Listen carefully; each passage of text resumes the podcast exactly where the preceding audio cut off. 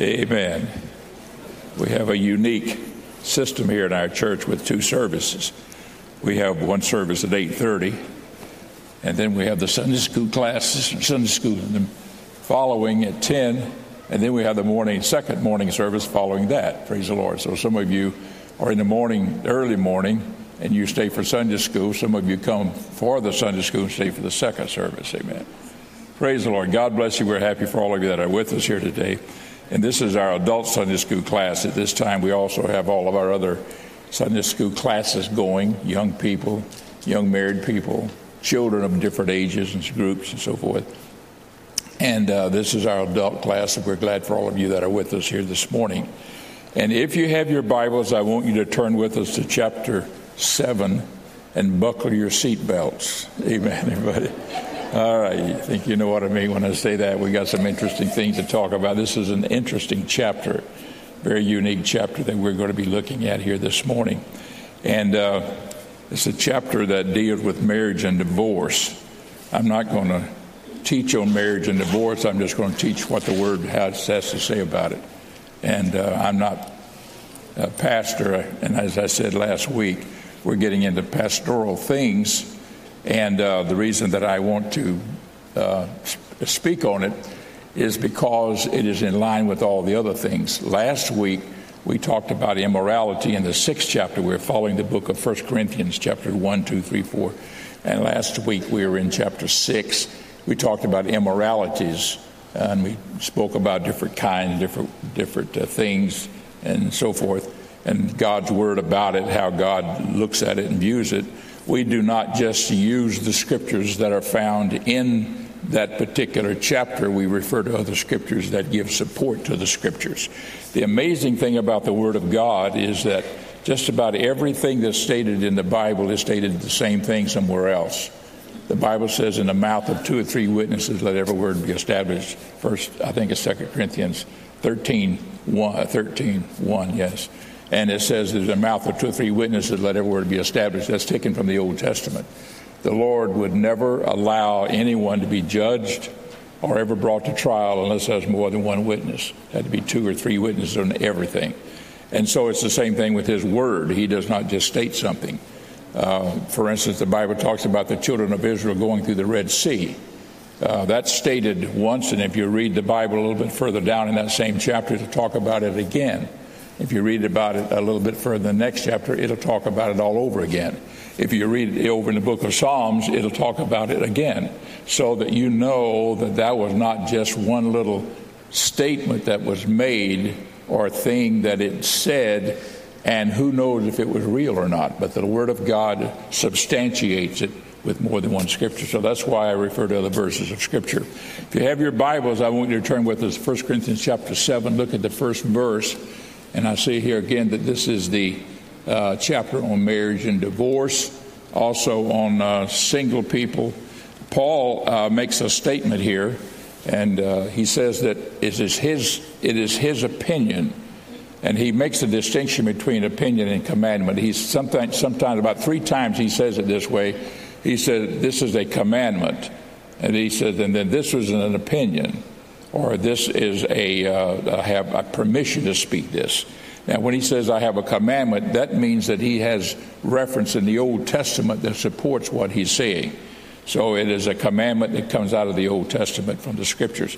Then, when he says that I, I speak this by permission, it means there is no Old Testament Scriptures that support what he is saying, but that he speaks it with permission, having prayed about it and God has given him the answer, and he speaks it in that wise. Sometimes that, that is that is by commandment is also by the teachings of Jesus Christ, either by Jesus Christ in his earthly ministry or by uh, the Old Testament commandment. So that is found about three times in this seventh chapter when he says, uh, This I speak by permission, this I speak by commandment. Because Paul deals with everyday life situations here and uh, he tries to help the church, the early church at that time, the Corinthian church, to deal with these little individual situations and problems they may have in their local assembly.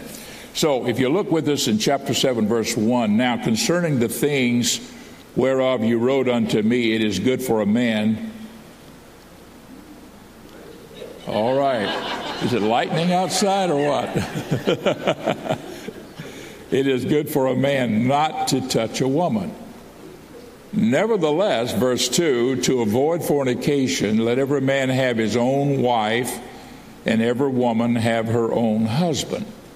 So, as far as Paul was concerned, and later on, and I'll give you scripture for it, he refers to the times in which they were living was very troubling times, difficult times, very versatile times. It was a time, and in fact, you can read about it in the 19th chapter of the book of uh, Acts. It was a turmoil time, and many Jews had been run out of Rome. And these people were they were Jews, but they were working among the Gentiles, but they were Jews as well. And there was a lot of upheaval going on. And the early church sincerely believed that Christ could come back any time. He said, Go ye in all the world preach the gospel. There's never or was never a time given that he would be back. That's why Jesus says, You know not the day or the hour of the coming of the Lord.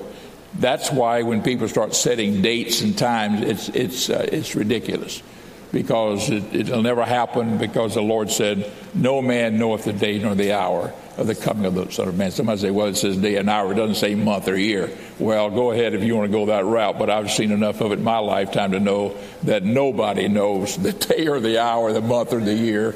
It's all in the hands of God. Everybody say, praise the Lord. So Paul, in his writings, uh, was actually feeling like the early church always felt that Jesus could come back anytime. So, in his opinion, in his opinion, uh, if you were not married, it'd be better if you just stayed single if you could and you felt like and you wanted to. That'd be the best thing. But if you wanted to get married, it was all right also. So this is what's brought out in the scriptures here. And so I'll you'll see that as we go along. I want to point out one thing here. This verse 2 Nevertheless, to avoid fornication, let every man have his own wife and every woman her own husband. Uh, if you have your Bibles, right in there, monogamy in other words, anti polygamy, no mixed, no multiple wives. No multiple wives. Polygamy is multiple wives or multiple husbands. I don't know of any woman that wants multiple husbands, but I think history shows a lot of men want a bunch of wives, you know. I, uh, I did two, uh, two uh, conventions over in Africa, and uh, the country where I was, they had a king over them. And the king, I think the last I heard, back then, I think he had four wives, and uh, and he was he was a, he was a king. He could have whatever he wanted. He could just say he could order. It. He was a king. And uh, anyhow, the last I heard, he had ten wives. He had accumulated these wives over the years, I guess. And I even saw a, a movie, uh, watching a movie, and they had this story about him having ten wives in the movie about, and he was meeting with some diplomat in America and so forth. And it was all uh, some Hollywood actors playing the role, but I knew all about it because I had been over there and seen it. And uh, in, in, one of the services there in the church in Mbabane, uh, Swaziland, one of the wives came to one of the services, and uh, she. Uh, she has a little boy with her that's always taking care of all the little details. Every wife had a little boy and uh, he would take care, not little, but you know, good size. He'd take care of all of her details and help her with weights and picking up things and moving things and all this kind of stuff, everything. And when she walked in the door, all the men had to face the walls, and this was required. And she, all the men faced the outside, and she walked in and sat down in the front seat. Now, whoever was speaking could look at her, and she could look at them and then whenever the men, when she see the men could look and they'd always see the back of her head or whatever it was, you know. And then when she got ready to leave, she was the first one out. They all turned and looked face against the wall. And then she walked out. I mean, it was their custom. It was their tradition. It was the way they did it. And uh, this is, in the world, they have this, you know. Uh, I'm just trying to say here, and even in the Old Testament, they had some of it and uh, so forth. Solomon, as you know, had 700 wives and 300 concubines. Well, they say that's why he was so smart because all them wives would tell him what was going on. So we'll leave it. We'll leave it with that. But I will tell you that Jesus did not establish it that way. Let me have you turn over to Matthew, Matthew 19:4. If you'll turn to Matthew 19:4 with us, and this is what Jesus said. And he answered and said unto them, them being the Pharisees, Sadducees that were trying to bring him all kinds of problems. Have you not read that he which made them at the beginning, this is God making Adam and Eve, have you not read that he which made them at the beginning made them male and female? And said, For this cause shall a man leave father and mother and shall cleave to his wife, and they twain or two shall be one flesh. It does not say they three shall be one or they four shall be one.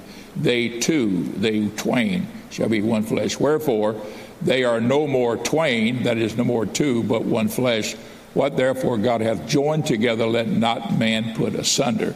And this is speaking, of course, in marriage, and this is found in most marriage vows, uh, where that, what God has put together, let no man put asunder.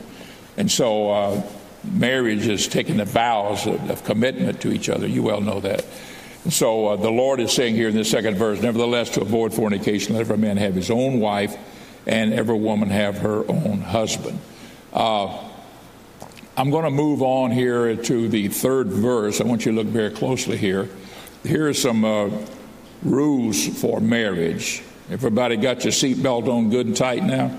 All right, here we go. Let the husband render unto the wife due benevolence. That's love and affection. And likewise also the wife unto the husband. All right. It goes on further on. It talks about not uh, exploiting that and not trying to use that as a as a weapon or a, whatever you want to call it to have your way in a marriage, but that man and woman should do, do benevolence. And uh, I won't go any further than that. I think all of us on here today understand what I'm talking about. But a man and a woman should always be in harmony with each other and so forth. Verse 5 Defraud ye not one the other. This is what it's referring to as well. Except, except it be with consent for a time, that ye may give yourselves to fasting and prayer and come together again. That Satan tempt you not for your incontinency and not uh, of uh, contingency. In other words, the contingency, not of contingency is without the self restraint, so that somebody says, "Oh well, I'm just going to go find somebody else," blah blah blah, so that Satan doesn't tempt you in those kind of things. And then finally, it says in verse six, "But I speak this by permission." Notice that, and not by commandment. Now, this is not from the Old Testament that I'm telling you. This is what I've prayed about. God has given me the words here to tell you this is how you should live. Everybody with me? Now, because it says that, some people says, "Oh, we don't have to follow that because Paul just was giving his own opinion, his own advice." No, no. He said, "I speak by permission," meaning he had prayed about it and sought the Lord, and God had said, "Yes, you speak this to the church," and it's not by commandment of the Old Testament. All right, let me uh, move on here. Uh, but the thought here simply is uh, rendered due benevolence. Amen. And uh, look at uh, 7, uh, 10. Look down in verse 10 if you have your Bibles. Now remember now, this chapter 7 is marriage and divorce chapter. So look at verse 10. And unto the married I command, yet not I, but the Lord. Now he's talking about, he's got scripture from the Old Testament he's referring to here. And unto the married I command, not I, but the Lord, let not the wife depart from her husband. Depart from her husband means she leaves him, and it's her way of divorcing him. And then the, when it speaks about the man divorcing his wife, it's called putting her away. And the woman, when, it, when she divorced her husband, is called departing from him. So it says here, and unto the married I command, not I, but the Lord, let not the wife depart from her husband. Verse 11, but if she depart, let her remain unmarried or be reconciled to her husband, and let not the husband put away his wife. All right, so it's given instructions here that if two couple or if a couple can't get along and everything and they just absolutely can't live together, they fight or whatever they're doing, let them separate and they just stay apart. And then if they're going to be together with somebody, they, they meet together again. There's an exception to that, though, and the Bible, you know, brings all of that out.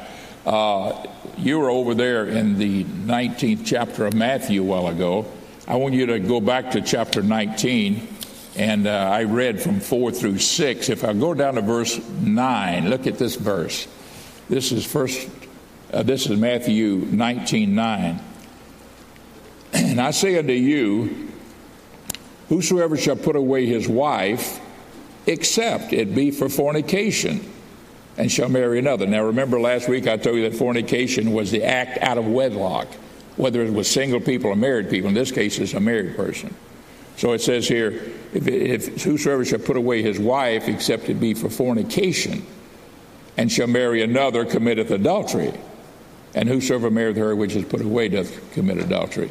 So if a man divorces his wife without any grounds except that of adultery or fornication, or whichever way you want to say it, uh, he has no grounds for it. Everything. Uh, there are some very extreme situations and extreme, you know, things. Uh, I think in the psychology world, they, they, they have certain words uh, they use alcohol, abuse. Uh, I think it's the three A's adultery, alcohol, and abuse. And they say these three things, I think, can justify a person putting a person away or divorcing a person. Because if somebody beats you up all the time, how are you going to stay with them? You know. But I'm just saying that the Bible here gives, you know, gives that for adultery. And this is the only thing that the Bible points out. The other things is difficult. That's why it's important that people be careful who they marry. And you want to always encourage young people, not who they should marry, but to always encourage them to seek the face of God and ask God to help them to find the right spouse. Everybody say, Praise the Lord. Amen. All right, I'm going to move on here uh, because he gets a little bit further into some things here. Uh, and he talks about unsaved spouses. Everybody with me on this? Now, but to the rest I speak, uh, I, not the Lord. If any man hath a wife that believeth not, and she be pleased to dwell with him, in other words, if a woman's married to a guy and he's unsaved, and she and he's happy to you know to, to continue to dwell with her. Uh, let him not put her away. This is, the, this is the, if the wife is not saved. But I speak, I'm going to read that 12th verse again. But to the rest I speak this, not the Lord. In other words, this is my opinion. This is not coming from the Old Testament now.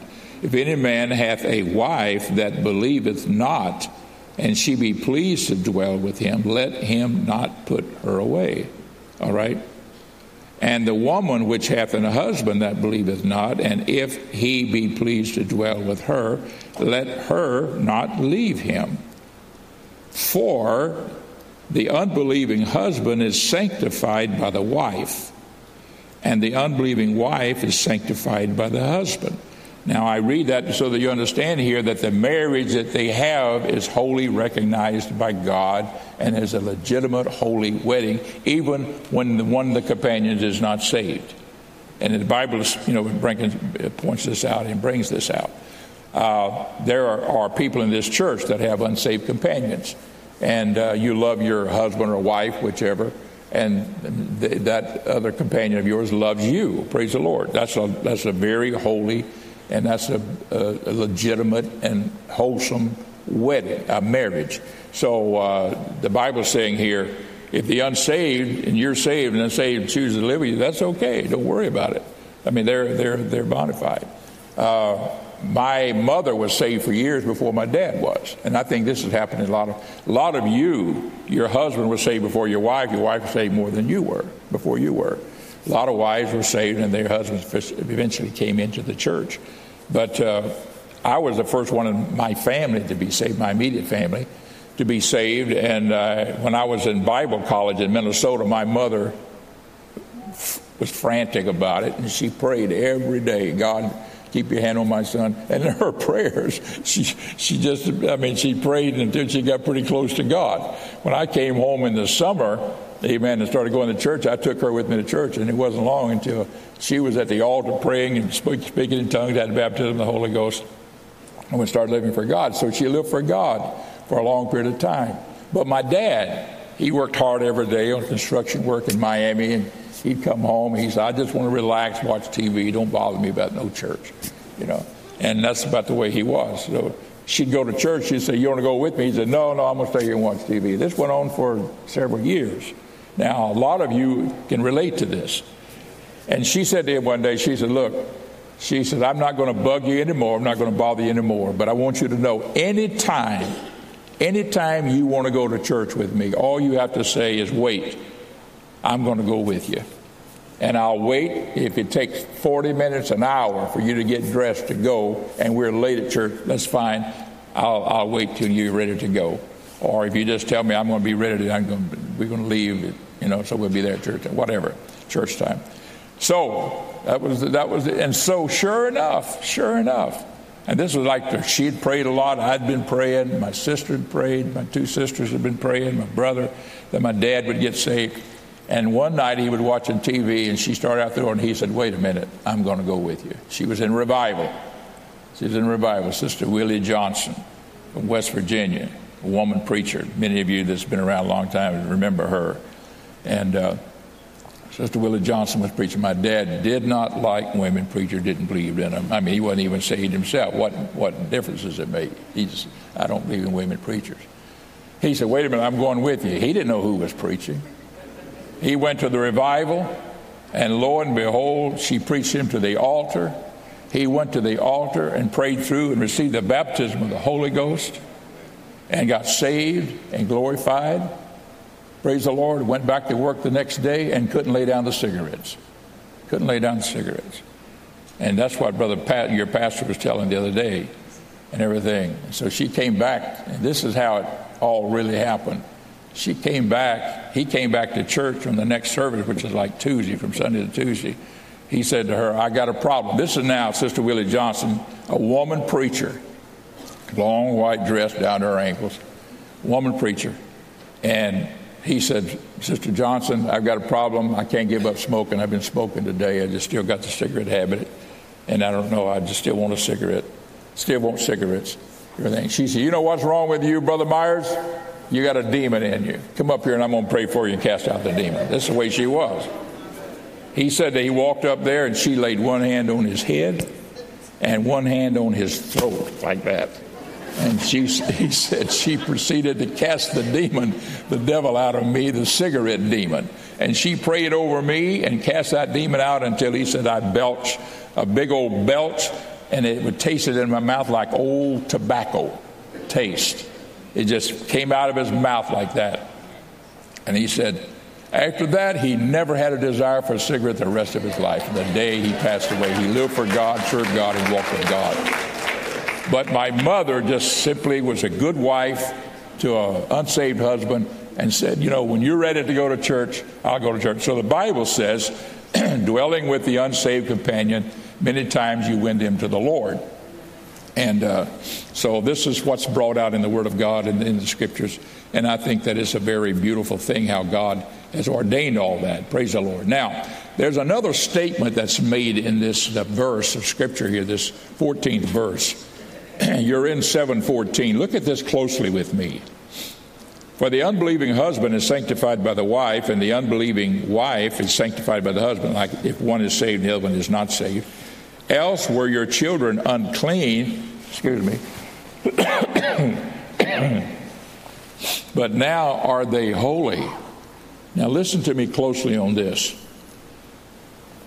You cannot make yourself holy. We cannot we, we can be righteous, but we cannot be holy without the Holy Spirit. That's why the Holy Ghost is very essential. Holy Ghost, Holy Spirit, same thing. Holy Ghost is the old English word for it. Holy Spirit is a more modern term. But we cannot be holy within ourselves without the Holy Spirit inside of us to make us to be holy. The Bible says, Blessed and holy are they that speak in the Old Testament, the prophets of old. And so it's required of us that we have the Holy Spirit and the Holy Ghost. Uh, here it says that your children are holy. Now, many of you, uh, maybe not this age, but there is a younger generation that have the children. Most of you may be grandparents here. Maybe some parents, but some grandparents. A lot of grandparents here, I'm sure. But let's say your grandchildren. But uh, the, the children that uh, parents who are saved and will go in the rapture will not be left here. They'll not be left here. Some people worry about that. I've even known and read book, a book on somewhere that I got somebody gave me one time got a hold of where some people were trying to figure out how to take care of their kids if the rapture took place since they didn't have the Holy Ghost. So they asked some unsaved relatives, Would you take care of the kids if the rapture takes place and we go because our parents were. No, no, God doesn't operate like that. God doesn't operate like that. I want you to turn over here to, uh, to Revelations chapter 20, if you have your Bibles. Revelations chapter 20 and verse 6. Revelations 20 and 6 and I'll give you our people here a chance to turn to this is over in the end time when the Lord begins to start wrapping things up. Revelations chapter 20 and verse 6. All right. It says, Blessed and holy is he that hath part in the first resurrection. Now that's speaking of the church, and we could go to chapter 15 of 1 Corinthians, which is the resurrection chapter, and talk all about the resurrection and the church is the first resurrection. Jesus Christ is will be is the first fruits of the first resurrection. He is the first ever to rise from the dead and to remain alive. Now I know Jesus raised people from the dead, but they lived out their life and then they passed away and were buried. But Jesus rose and was glorified and never to have an earthly body in this fashion ever again, but a heavenly body. Now the Bible goes on to say we will have the same thing because of him. But it says, Blessed and holy is he that hath part in the first resurrection. Uh, if you were to look back uh, on the, and it goes on to say, on such the second death hath no power. Now look back on the fifth verse. But the rest of the dead live not again until the thousand years were finished. This is the first resurrection. In verse 6, blessed and holy is he that hath part in the first resurrection. So, what I'm pointing out to you here is that to be in the rapture, you have to be in that first resurrection and you have to have the Holy Ghost. But your children, what about the children? They don't have the Holy Ghost. I'm talking about the little ones, you know. They are made holy in your marriage. They're made holy by your holy life, not in your marriage, but the fact they're your children in marriage. They are made holy by your Holy Ghost. So if if you are married to an unsaved man, if you're a woman, you're married, married and you're and you are married to an unsaved man, your children are still holy because you are. And if you the rapture took place, that unsaved husband may not go in the rapture, but those children will go in the rapture. Vice versa. Do you understand what we're saying here? I'm just trying to make it real, maybe maybe simple for you to understand here. But the Lord says, so our children are made holy. And I think this is a consolation for all parents who have ever wondered about this. What about the children if they don't have the Holy Ghost? They, they you know, will they go in the red? Well, because you're holy, they are. Now, how long does that last? until they reach the age of accountability and God begins to deal with them about their own soul salvation. And then they have to get saved, they have to get right with God, and so forth. Now, where that is, that's only that's between them and God. Nobody, every individual has that particular level. I know the Jewish people always said the ages of 12 was that age of accountability, and they sort of followed that as a, as a pattern and so forth. But in reality, I think every child is different. And some children have received the Holy Ghost five years old. Some children receive the Holy Ghost at 14 years old. You know, different types. But whatever the age is, uh, God deals with them at that age. Now, when they get to be teenagers and they're in the pew and their feet's hanging out in the aisle and everything else, you can't say, "Oh, they're going to be saved because I'm saved." No, no, don't do that. You say you need to you need to receive the baptism of the Holy Ghost. You need to be saved. You need to be baptized in water. You understand what I'm saying, parents? Amen. So they're covered under the blood under the blood for a season, for a period of time, and uh, they are saved because you are saved. And that's why the Bible says, So is your children made holy. And also, your children are righteous children, and they're bona fide children, praise the Lord, because you are a child of God. Amen. Let me move on here. Uh, let me go back to the seventh chapter here. I want to talk to you about a little further here. But your children are saved. Amen. And this is a very important thing here. And I walk with God knowing that the Lord will also save our children. I want you to look in uh, 20 and 6. Now, this is interesting. I mean, the 20, the 20th, uh, I'm sorry, uh, I'm in chapter 7. Look in chapter 7 and uh, verse 15. 15 is where I want to go. All right. But if the unbelieving depart, now look at this closely. This, we're moving on here where we were.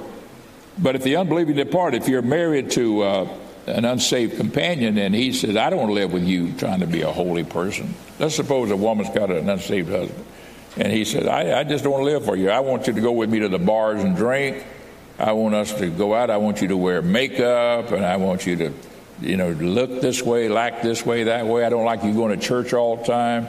And he finds a lot of fault with that. And finally, he says, You know what? I'm just not going to stay married like this. Now, what if that should happen? Now, we, we had a case in this church where that really happened. It was a man married to a woman, and wife said, I'm not going to stay married to you if you're going to live for God. She didn't, she didn't want him to live for God. She didn't want him to be Pentecostal. She wanted to, you know, she wanted, she liked a little bit on the wild, the wild side. And so finally she left him, everything. He stayed in the church. Now here's what the Bible says about that. But if the unbelieving depart, let him depart. A brother or a sister is not under bondage in such cases, but God hath called us to peace. In other words, the bondage here is that that person is not under the feeling of guilt. Under the feeling of guilt. They're not guilty. In other words, if the husband and wife says, "Oh, I'm I'm out of here. I'm going to go do my own thing," and of course, you know, usually they go find somebody else. When they do that, uh, they they've committed their adultery, and then you're you're, you're at liberty then to divorce that person if that should happen. And I'm not giving nobody any license here because the Bible says stay with that unsaved person as much as you possibly can and try hard and you may win them to the Lord. And if you don't, sometimes they're just good husbands or good wives for the rest of your life, and that's okay too. But if they depart, the, uh, the saved person is not to feel guilty, like I broke our marriage up by living for God.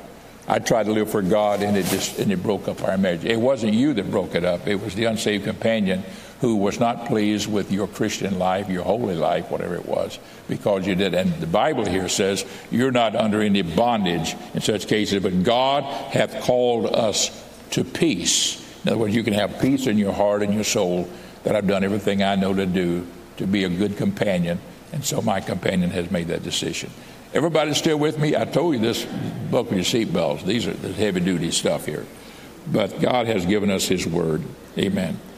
And then he, and then he goes on to say here, uh, for how or how for what knowest thou, O wife, whether thou shalt save thy husband? And I just mentioned this to you a while ago. Or how knowest thou, O man, whether thou shalt save thy wife by living with an unsaved companion? If they depart that's okay, but stay with them if you can because you never know if you might save them. Praise God. Now, I want you to go to verse 25. Uh, Paul continues to talk about this subject here of marriage, divorce, single women. He mentions a lot about single people remaining single like he is because of the times that they were living in. Let me point this out. I want you to look at verse 25 and it says, Now concerning virgins, virgins or daughters or unmarried daughters in a home. Now concerning virgins, unmarried daughters, this is referring to. I have no commandment of the Lord, but I give my judgment as one that hath obtained mercy of the Lord to be faithful. I suppose, therefore, that this is good for the present distress. He's fixing to give his opinion here and for the present distress. And there was a distressful time going on at the time of Paul. We, and we mentioned that to you earlier. I say that it is good for a man so to be. Art thou bound unto a wife? Seek not to be loosed. Art thou loosed from a wife? Seek not a wife. But and if thou marry, thou hast not sinned. And if a virgin marry, that's if you have a daughter and she marries, she hath not sinned. Nevertheless, such shall have trouble in the flesh, but I spare you. In other words, they're going to have problems in the flesh. If you don't know what getting up in the middle of the night is with a crying baby and walking the floor, or having to stop along the road and heat up some baby bottles. Anybody know what all that stuff is? I mean, there's trouble in the flesh raising children. So he's trying to say here if you're single, you give all your time, all your energy. You can pray a lot, seek the Lord, and walk with God. This is the way Paul looked at it. But if you get married, it's okay, but you're going to have the everyday problems of life more so if you're married. And that's was Paul's opinion because he felt like the Lord was coming pretty soon. All right, let me move on here. And he says here, Art thou bound unto a wife? Seek not to be loose. Art thou loose from a wife? Seek not a, a wife. But and if thou marry, thou hast not sinned, and if a virgin marry a young, young daughter, she hath not sinned. Nevertheless, such shall have trouble in the flesh, but I spare you. Now he goes on to talk about this condition. I'm going to uh, go a little further here. Look at verse 36.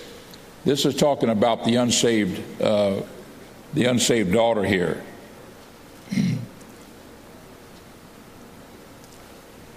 But if a man think that he behaveth himself unseemly toward his virgin, his unsaved daughter, if she pass the flower of her age and need so require, let him do what he will. He sinneth not, let them marry.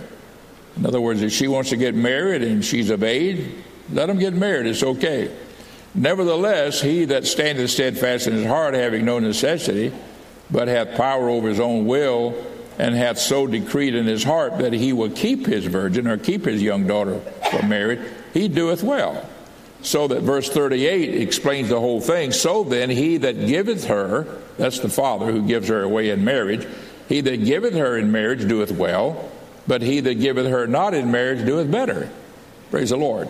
Now, the reason I'm pointing this out to you here is that I don't know if this has ever happened, any of you know about it, but years ago, there were some guys that were running around telling girls, and they were making themselves to be the guy here in verse 36. I'm going to reread this in a moment.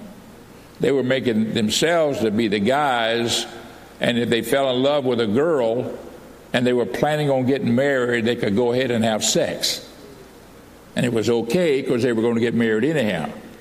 Are you understand what I'm saying? So I'm going to read this 36 verse to you again. This is the way they would point it out to him. And this was an error. They were wrong to do this, and they were totally wrong. Verse 36, but if any man think that he behaveth himself uncom- uncommonly toward his virgin, his, his, his young, his, his wife to be, if she pass the flower of her age and need so require, let him do what he will. He said, if not, let them marry. In other words, as long as they get married, it's okay if he does what he wants to do.